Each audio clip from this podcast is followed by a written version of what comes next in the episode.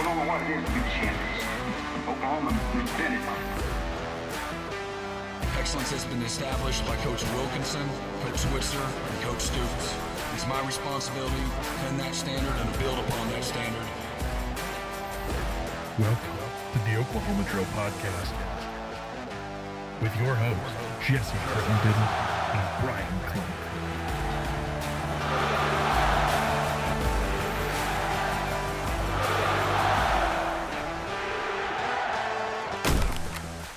Hello, Sooner Nation, OU Insider subscribers, Coach Bryan Clinton enthusiasts or fanatics. I go back and I say them both. I say them both. Uh, Okies, as if you're watching the YouTube, you can see Bryan has an Okie hat on. It looks great. Um, BYU uh, people who know about BYU, any college football fans, people who are confused about the Big 12 tiebreaker scenarios, that probably means everybody. Welcome to the latest episode of the Oklahoma Drill podcast, fueled by OU Insider and the Rivals Network. My name is Jesse Crittenden, and I am, of course, joined by my co host, Mr. Coach Sir Bryan Clinton. Bryan, how are you doing, sir? I'm good. I'm uh ready to hit the road, ready to get this uh get the wheels well you'll you're ready to get the wheels up. I'm ready to get the real the wheels on the pavement and and get moving up provo but um, it's what for for people listening since you don't know so me and my and uh, our colleague brandon drumm have the easy trip to provo for the ou byu game this weekend. We're both flying but bryan and our colleague parker are driving from oklahoma to byu Bryan, how long of a drive is that? Is that eternity? how long is that drive? 17 short, blissful hours. Short and blissful. Okay. Uh, yeah, totally. 17 hours. Well, when are you guys, when are you guys actually heading out? So I will head down to Oklahoma City area tomorrow about 6 a.m.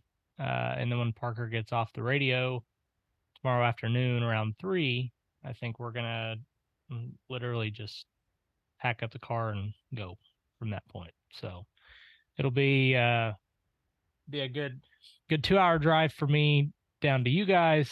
Uh 17 hours there, 17 hours back, and then two hours back on Sunday night to get here before Monday. So it'll be good. It'll be fun. Well, gotta say, I like you both. You guys are you guys are good dudes, good friends, good uh good colleagues, but very very glad that I will be flying yeah. and not and not driving imagine. with you guys. Not against you guys at all. I'm just yeah. very glad to be flying.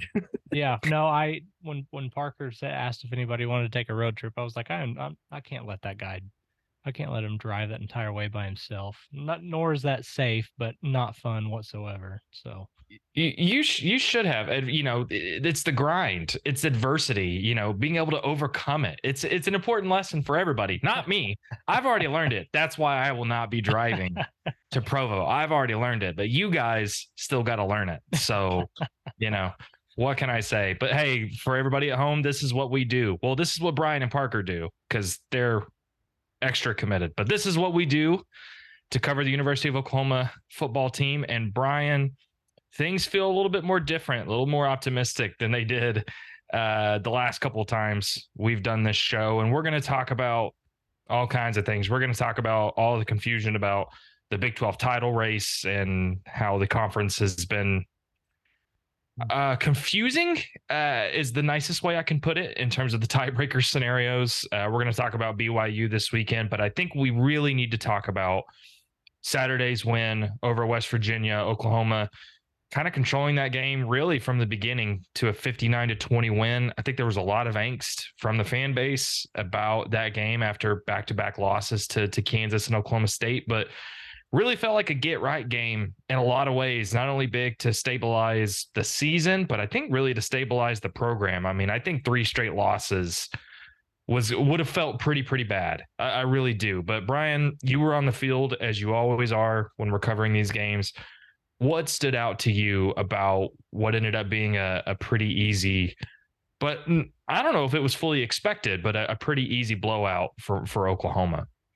Well, you know, it was surprising, obviously, the outcome winning by 39 points. I, I honestly felt going into this game that that West Virginia, the last three opponents that Oklahoma's faced, just as far as a, a schematic, uh, from a schematic standpoint, that they they probably gave Oklahoma the the biggest test. Um, really good offensive line, physical, uh, play really physical defense, opportunistic defensively. Um, West Virginia just had some pieces, and they were playing really, really good. I mean, their best football of the year to this point, uh, coming into that game, and so it was. Uh, you know, I, I I know that they kind of felt like it was gut check time going into Bedlam, but this really felt like uh, this team kind of putting their foot down and saying no. There's, you know, just to use the words that Drake Stoops uh, used earlier in the week, uh, there's there's still a lot to play for, and so uh, it really looked like they they did that. I, I will say, um, you know, the the tension was palpable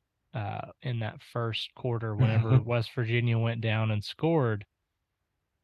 The stadium, you could feel, as you said, the angst in the fan base. You could really feel that people were uncomfortable. Like, what, like, what happened to this team? Is kind of what it felt like. Oh, well, and I think it was because that first drive was so easy. I mean, I think West Virginia only had two third downs and they converted them both pretty easily. I mean, yeah, I don't know how anybody wouldn't have thought, oh my God, yeah. here, here we go again with this team, right? It was, I mean, it was, again, you could feel it. And then when Oklahoma, when they, when they answered and, and tied the ball game up in, you know, relatively easy fashion the other way, uh, it was, uh, like you, you, you could tell people were like, well, what kind of game is this going to be? Is it like, is this, this feels like an old, like an old Oklahoma game, like from a few years ago.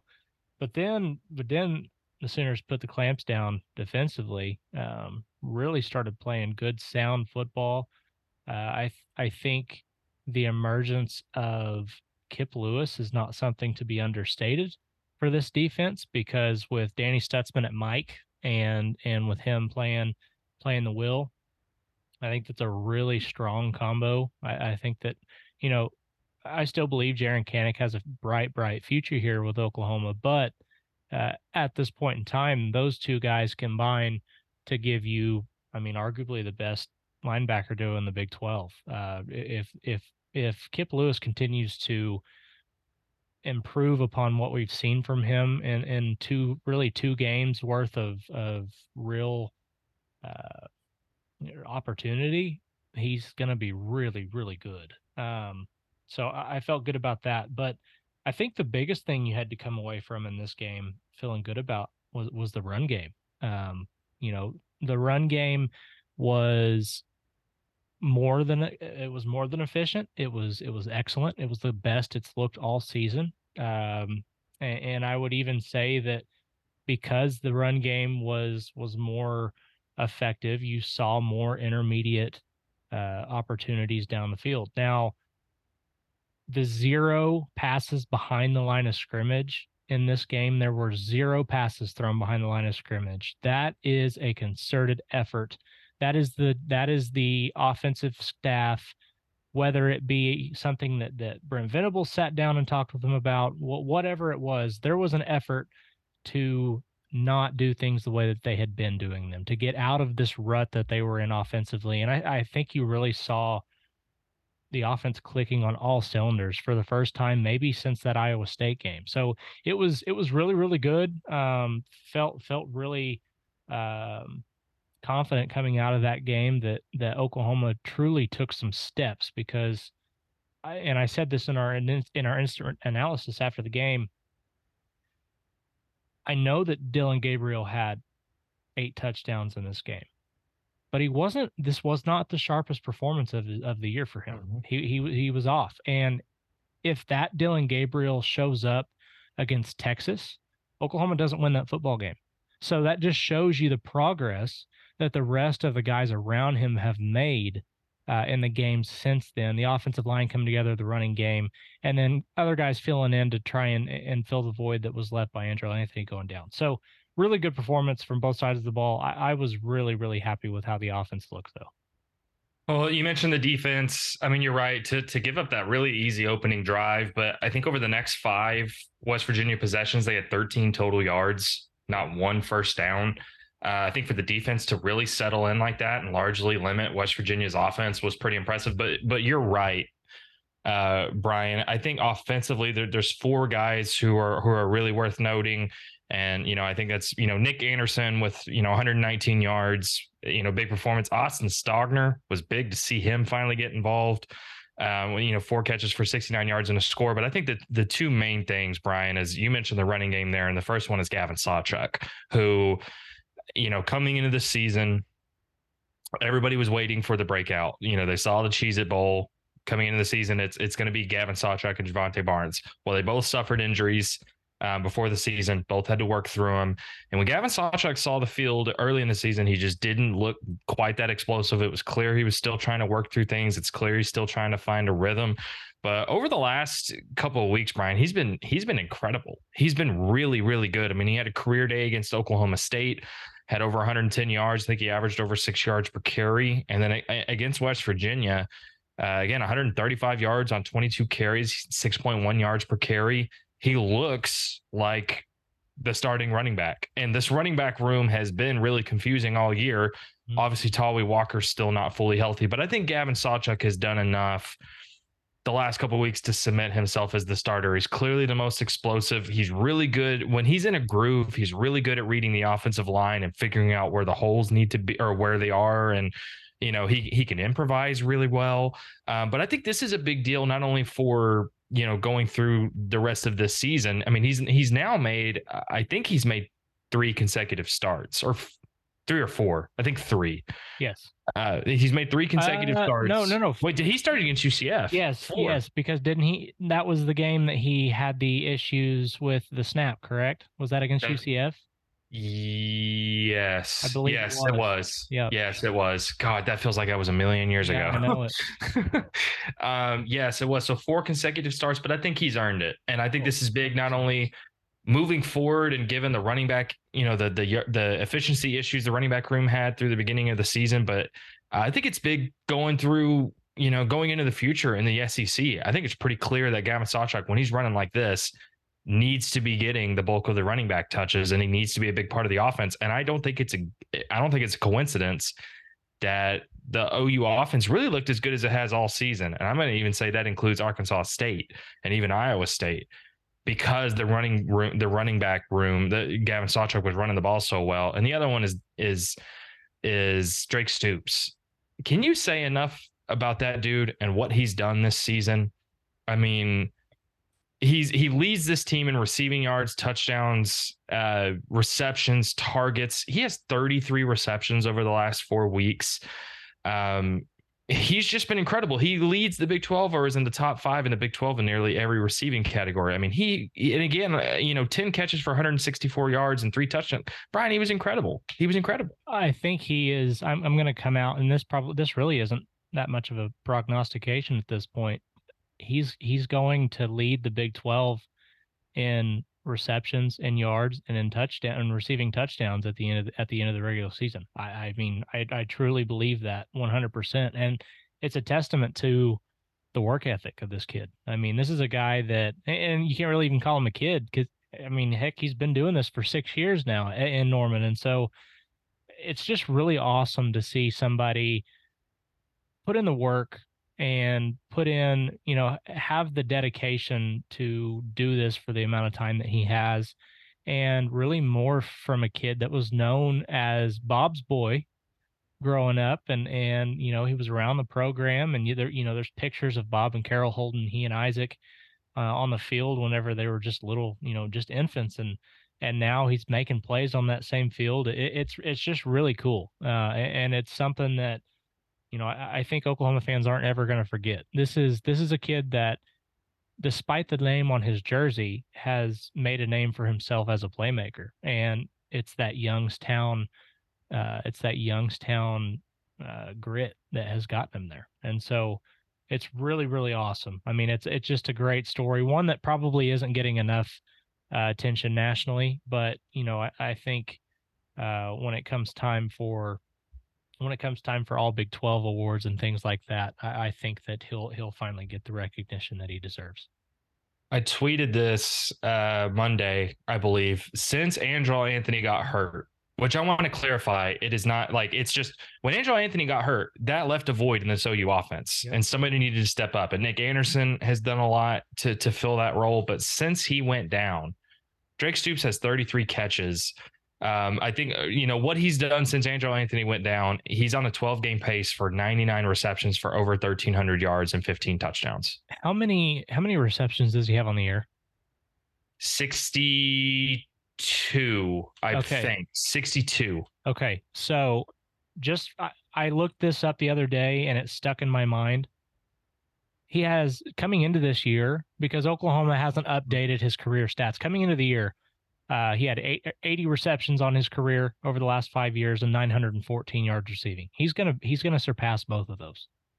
It- with the bowl season. game and potentially a Big 12 championship game, he'll he'll surpass those, which is incredible. I mean, that's just awesome. It goes to show you a guy taking advantage of the opportunity. He has nearly double the catches on the season as Jalil Farooq, who's second on the team with That's 35.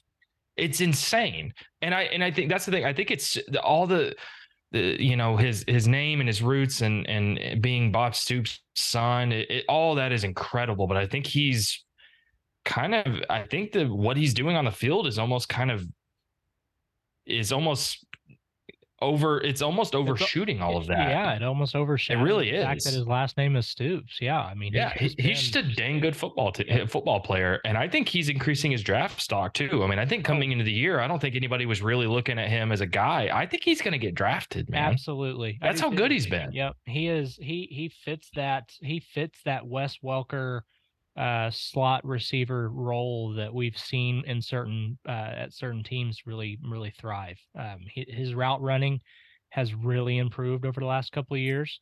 And he has just enough twitch where it, it- he's difficult to cover in open space. And he always the, the knack to find a, the football finding you all the time. That's not just a mistake. Uh, he's just really good at finding weak spots in the zone, and and that football IQ that he's gathered over the years has really showed up this year. It has, and look that that development of him and what he's done the last few weeks, uh, what Gavin has done, I think cementing himself as as OU's running back or starting running back. Uh, that that bodes well moving forward because as we've seen the last few days, what we saw last weekend, this Big 12 title race is pretty crazy. It, it really is. So uh, let's let's dive into everything that's happened the last couple days with these tiebreaker scenarios. But before we do that, let's hear a word from our sponsors. This episode of the Oklahoma Drill Podcast is sponsored in part by Manscaped. Ready to spice up your Thanksgiving? As we dive headfirst into mountains of mashed potatoes and cranberry sauce, let's talk about the unsung hero of the holiday season, the Manscaped Lawnmower 5.0 Ultra.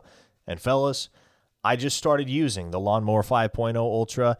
It is truly life changing. You'll never go back to your old trimmers. So don't let your poor grooming be the topic of the dinner conversation this year. With the Lawnmower 5.0 Ultra, you'll be the talk of the table. It's waterproof, so you can groom wet or dry, and let's face it, we all want to look our best before carving that bird. Plus, the LED spotlight ensures you don't miss a spot, even in low light situations. And speaking of carving, the dual skin safe blade heads are your best teammates. The trimmer blade takes care of business, while the foil blade gives you an irresistibly sleek finish, like a winning touchdown at your Thanksgiving table. Get 20% off and free shipping with the code OUInsider at manscaped.com. That's 20% off with free shipping at manscaped.com and use code OUInsider. Be thankful this holiday season for the best gift of all from Manscaped. Your balls will thank you. So Bryan, as we as we mentioned and kind of touched on, uh, you know, when we started this this episode, anybody that follows OU football, anybody that follows college football, anybody that follows Big Twelve football has seen uh, the confusion uh, with these tiebreaker scenarios the last couple of weeks. But for anybody that hasn't, this is where things sit right now in the Big Twelve. This is how chaotic things are. So Texas is first in the conference uh, with a six and one record. At second place, there's a four way tie between Oklahoma State, Oklahoma, Iowa State, and Kansas State, all at five and two. But Iowa State plays both Texas and Kansas State. So the scenario that a lot of that has been talked about a lot is could Oklahoma, Oklahoma State, and Kansas State all win out and finish with a seven and two record and tied for second, assuming Texas wins out. Well, according to the tiebreakers that are written on the Big 12's website, Bryan, the way you break a three way tie is you go head to head. But if not every team has played each other, you then go to the record against the next highest placed common opponent in the standings. Assuming Kansas State won out and Oklahoma State and Oklahoma won out, even though Oklahoma State beat both Oklahoma and Kansas State, since Oklahoma and Kansas State don't play each other, according to that next tiebreaker, Kansas State would be the one to advance Correct. to to Texas or to Arlington and face Texas in the Big 12 title game. But the Big 12 has clarified, clarified in quotes that uh, what how the rule is supposed to be interpreted. I guess is the best way I can say it is that if there's a three-way tie between teams who have not played each or where all three teams have not played each other, then whichever team has beaten the other two teams advances, which would be Oklahoma State. So if that three-way tie happens, it will be Oklahoma State, not Kansas State. And I think the confusing thing about this is look, no one's arguing that Oklahoma State wouldn't deserve to get through. That is absolutely the truth. Oklahoma State beat Oklahoma and Kansas State. That should absolutely factor in.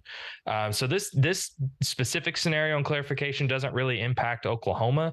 But Bryan, that is not what the tiebreaker rules say. They were adamant. I emailed them a couple of days ago about these tiebreakers. This is the email they sent back to me and several other reporters. And they specifically said that this is not a change. This is not a change from the existing tiebreaker rules. This is going with the rules that were agreed upon before the season. Bryan, unless I can't read, unless my reading comprehension isn't good, which I'm not saying I have the best reading comprehension, Bryan, this doesn't seem like a clarification to me. This seems like a change. Am, am I wrong? So, to me, clarification would be you are explaining something that is already written into the tiebreaker scenarios or written into the procedures or or policies that you have to follow. That in no way, shape, or form is found anywhere in the multi-team team in the multi-team tiebreaker uh, procedures. The the top, the number one, number one on the uh, on the policies list there on multi-team ties says head to head and then in in parentheses best cumulative win percentage in games among the tied teams period if not comma that comma shouldn't be there Yeah, it's a all. bad That's- comma. yes Bad comma. it, it is it should read it should read if not every team every tied team has played each other go to step two that's how it should read now i'm not a conspiracy theorist i i don't believe uh, and, and I'll, okay I'll, I'll even preface by saying this oklahoma isn't the team that got screwed in this scenario it's, It's Kansas State. It's Kansas State. and so I don't believe for a second that the Big 12 is is truly trying to keep Oklahoma or Texas out of the Big 12 championship. That's not what's happening. The problem is you should not have come into the season first of all with this kind of issue for a multi-team tie given how competitive this league is year in and year out. But to make a quote unquote change we're just going to call it a clarification to to clarify and add make uh, put an addendum into the the policies is something that should happen post season you should fix that between seasons. So not only was the big 12 wrong by coming into the year with these issues they doubled down and were wrong again They by making down. some sort of change in the middle of the year. And it's ju- and it's just a bad look for the conference. I mean, I I understand why you felt the need to do that. Um, if you if you're you know you know rules official whatever, but it, it just it's just not a good look. It, it, it no, there's no way about it. It's not a good look. And, and Kansas State fans have every right to be upset. You have every right to be upset because under the rules last week, you were in great position to make a Big 12 title game. And now, I mean, it's really you're up against it a little bit. You want to know how you want to know how crazy this this tiebreaker scenario stuff is? Yeah, hold How? on here. I'm gonna How break. crazy? The, I'm gonna I'm gonna break the fourth wall here for a second. Okay.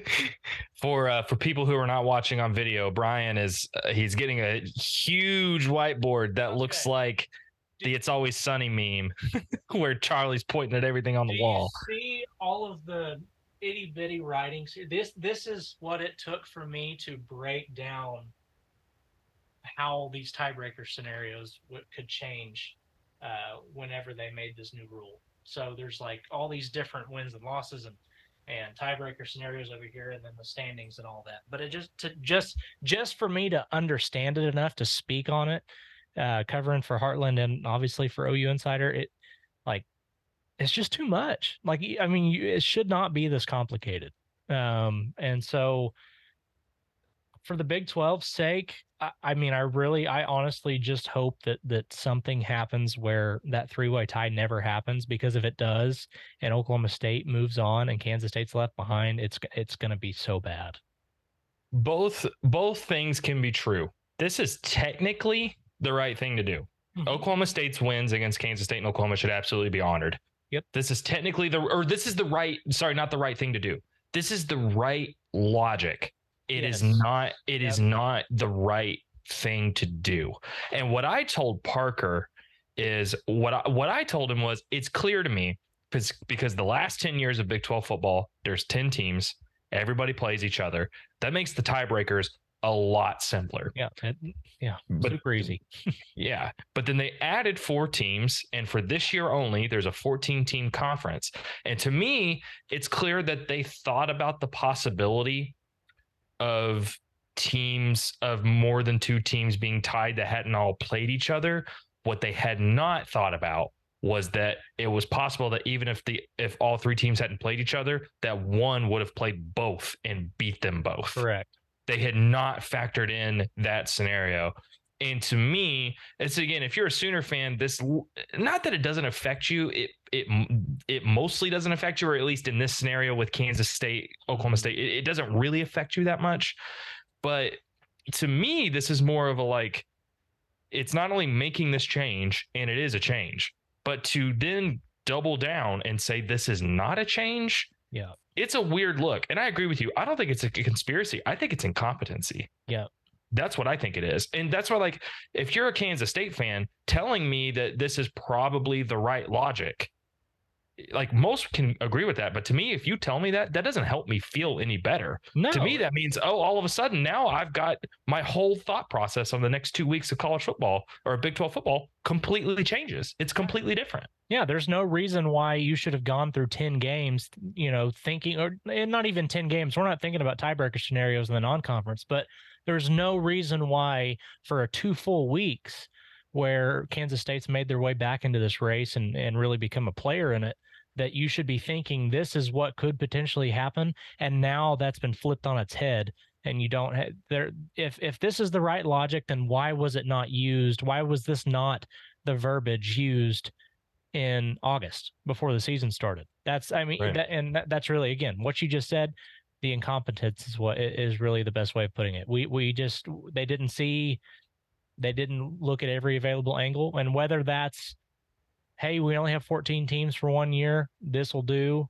What what's the worst that could happen? I really hope that that's not the conversation that happened. But with with all the with all the things that are changing in this league, um, some things obviously get overlooked and and this was one of them Well, and to me, I think to to kind of put a bow on it, I mean, to me, I think it's it's again stating that that I, almost would have res- respected the Big Twelve more if instead of saying this isn't a change, if they had come out and said, "Look, we screwed up. Yep. this is our fault. We this is this was this is a weird year for the conference, and it is. Look, if you're the Big Twelve, this is weird. You went from 16 years of 12 teams and two 16 divisions, 16 divisions. Then mm-hmm. you had to go to a round robin 10 team format.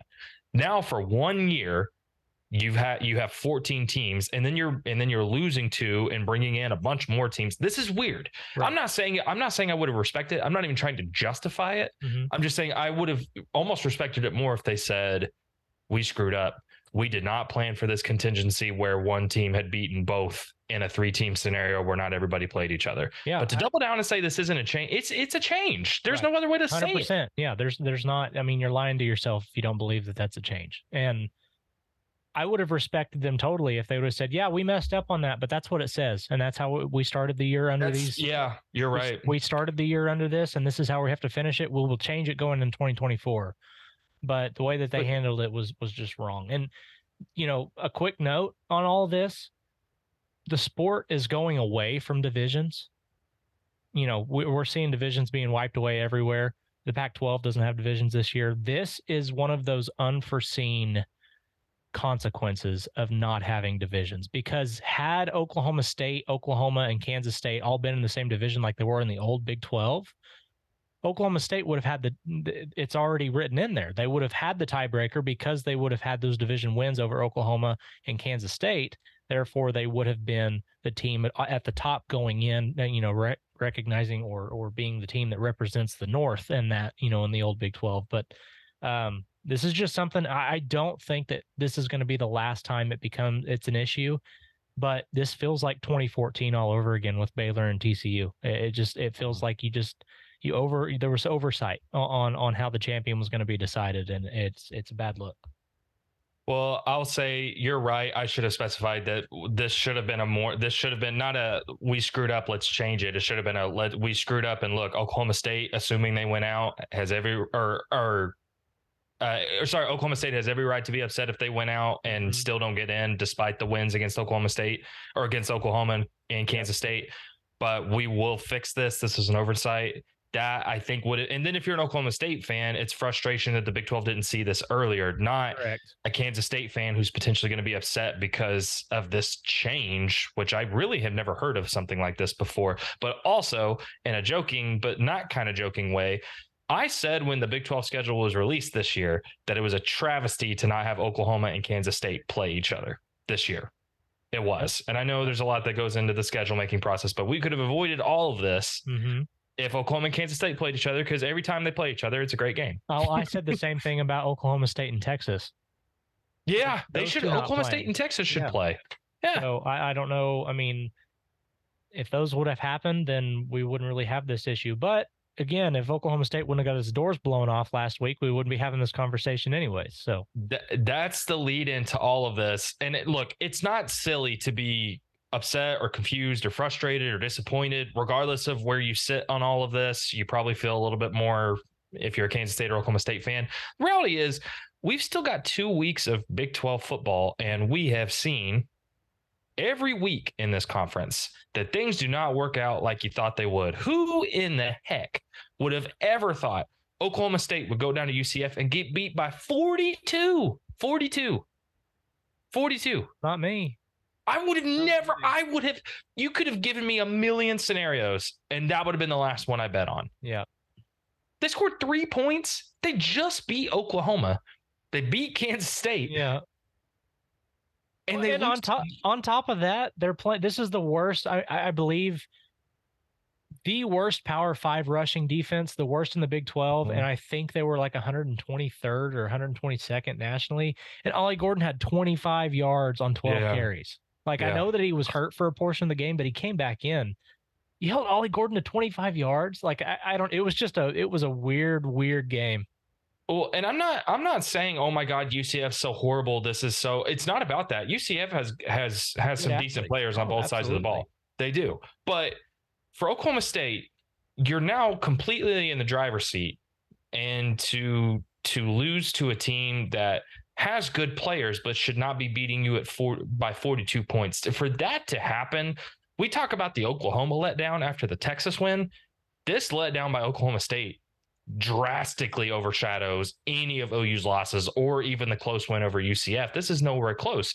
But this is when it comes to I think it's okay to be frustrated or confused or all, about all of this that's happened the last couple of days, but so much could change. Look, what if Iowa State beats Texas?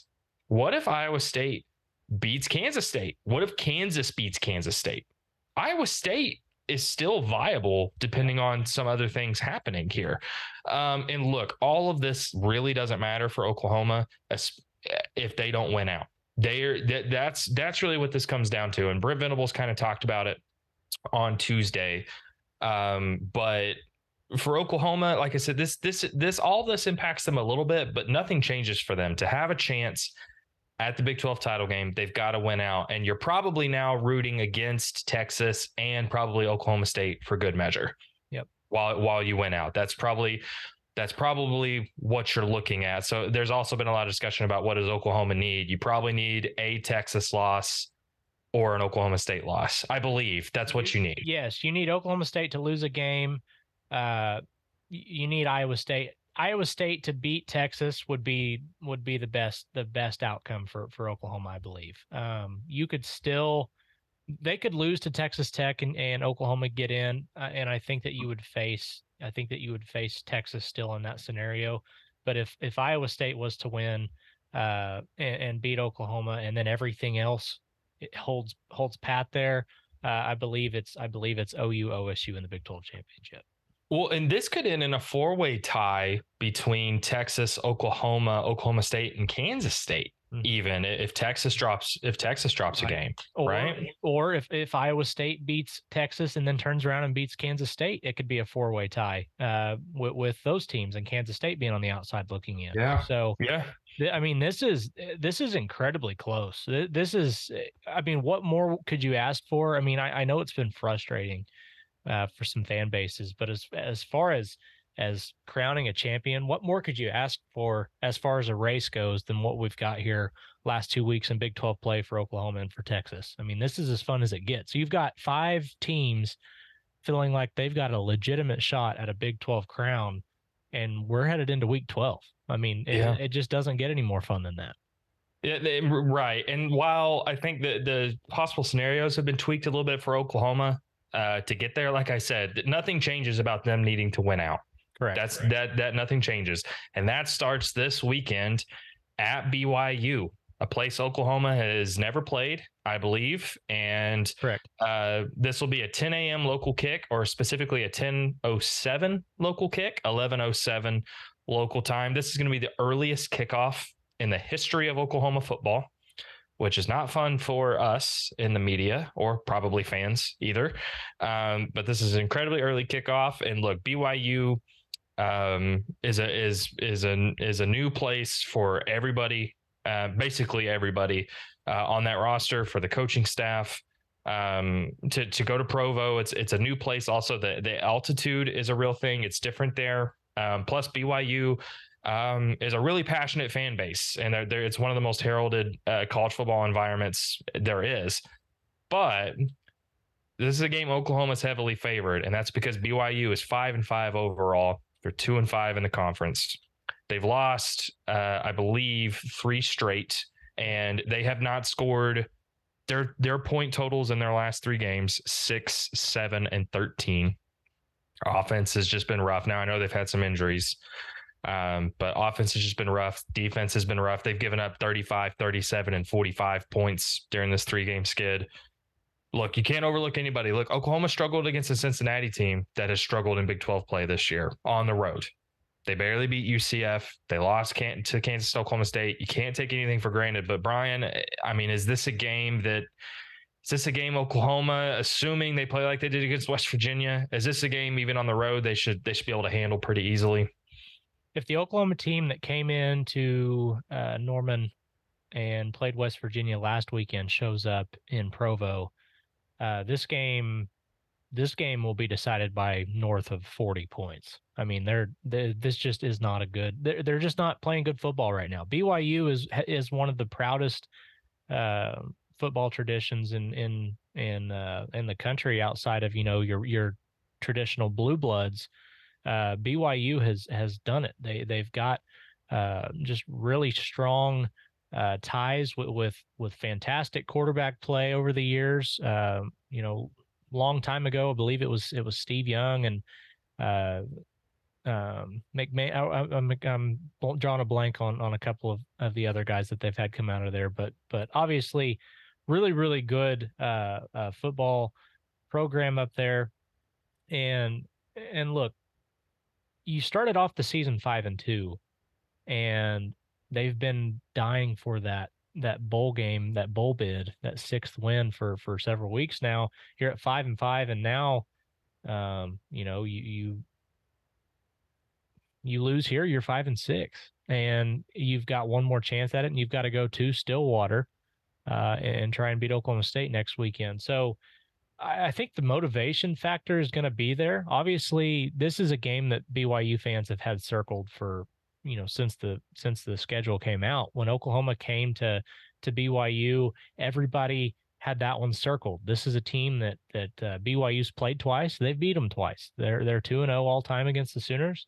Um, you know, I'm sure there's going to be signs of all sorts up there, but but this is a this is just a game that it, it's a once in a lifetime opportunity for for both teams.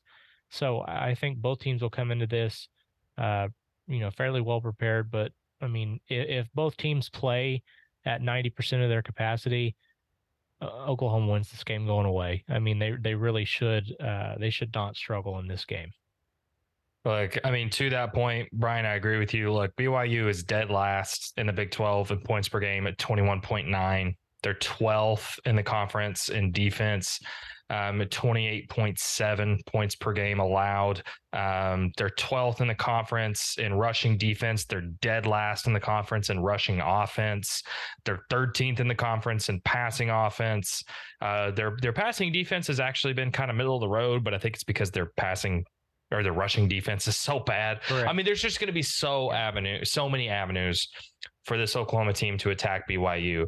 So I think when you're thinking about uh, not only for this game, but also in terms of remaining viable in the Big 12 race and um, you know, trying to get to that title game and thinking about continuing to build the program and all that stuff, you know.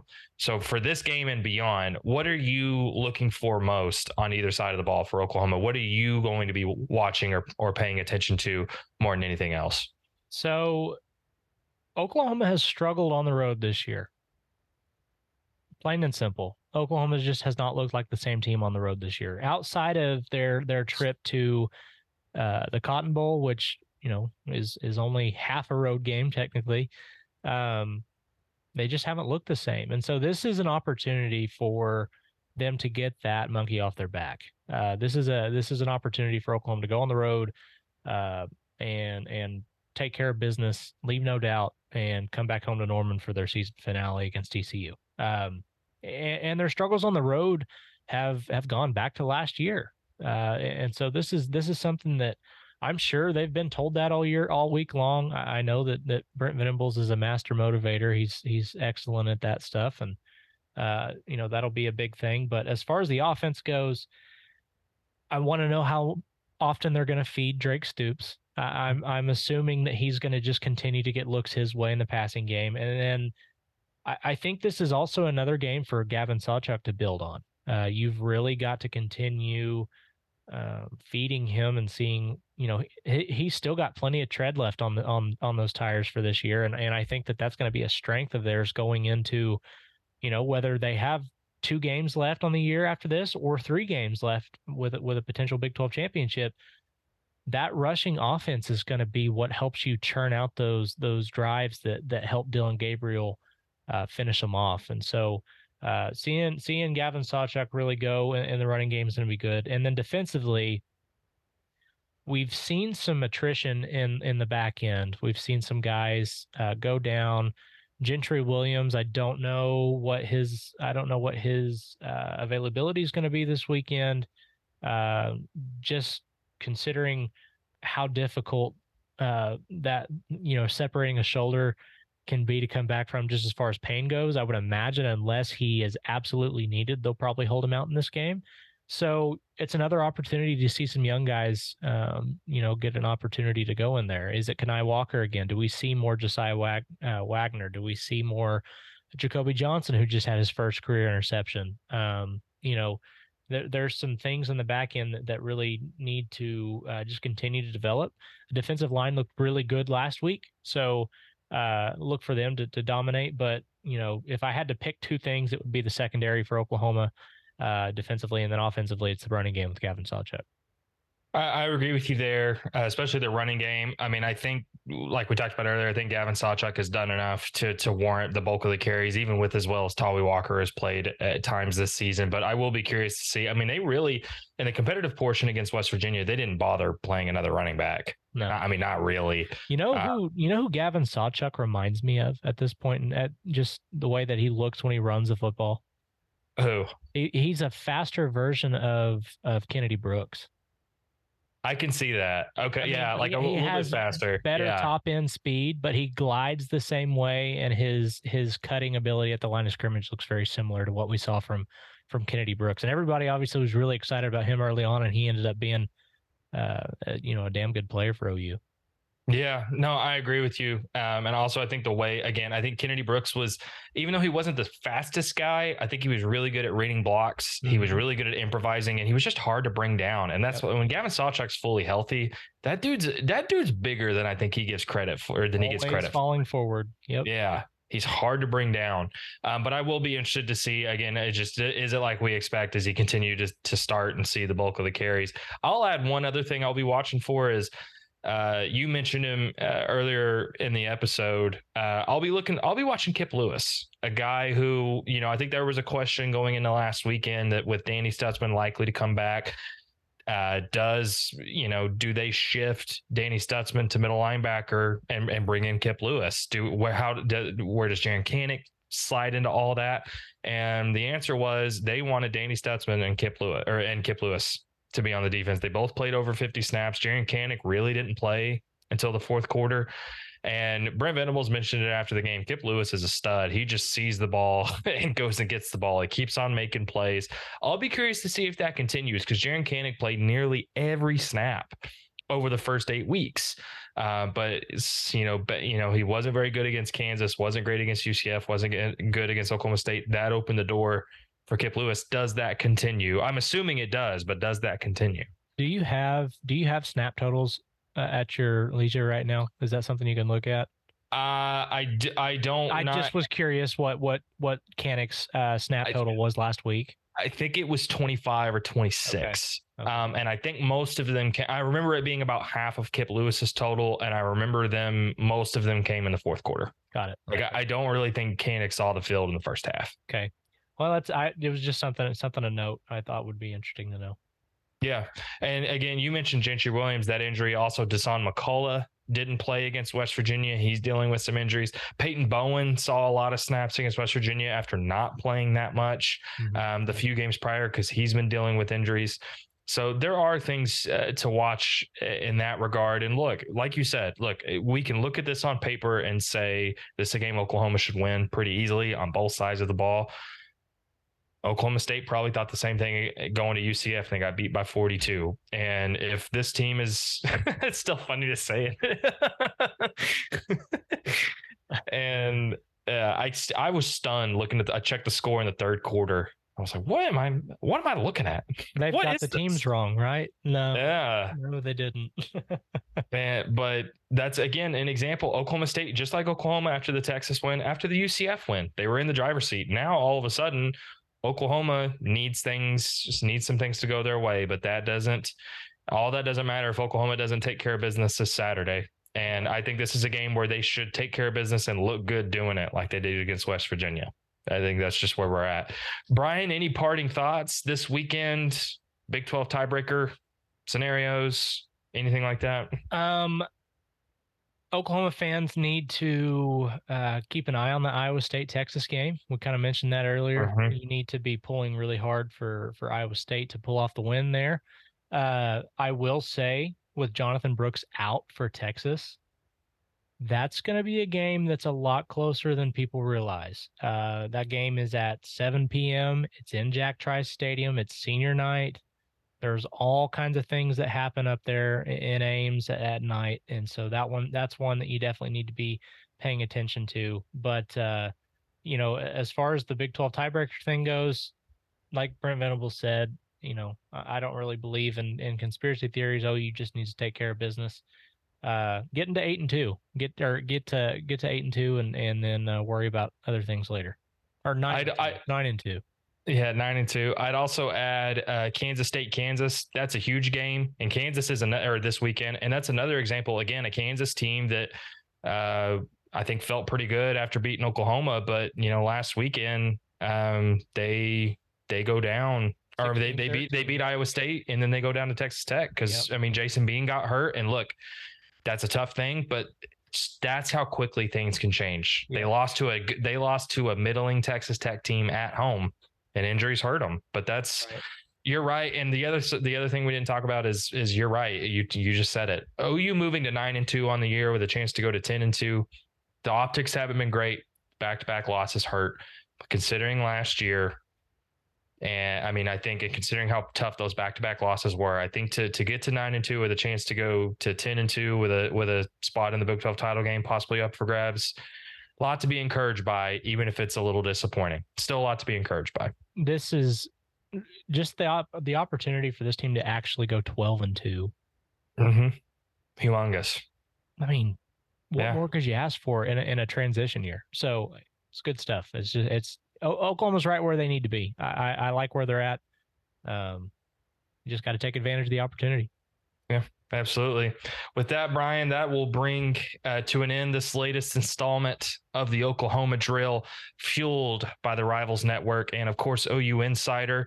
Um, you guys can always find the latest episodes of the Oklahoma Drill with Bryan and I on our YouTube channel every Thursday, or you can go to uh, wherever you get your podcasts uh, to listen to us there. If you're not a VIP member over at OUinsider.com, go ahead and come over and check it out. It's a it's a community full of thousands of OU fans. You'll get content from me, from Bryan, from our recruiting guys, uh, Parker and Brandon. We've also got a new guy, Brody, who's handling a lot of basketball recruiting stuff. Because guess what, basketball is underway. The men's team is 3 and 0. The women's team is 4 and 0. Both teams looking pretty good right now.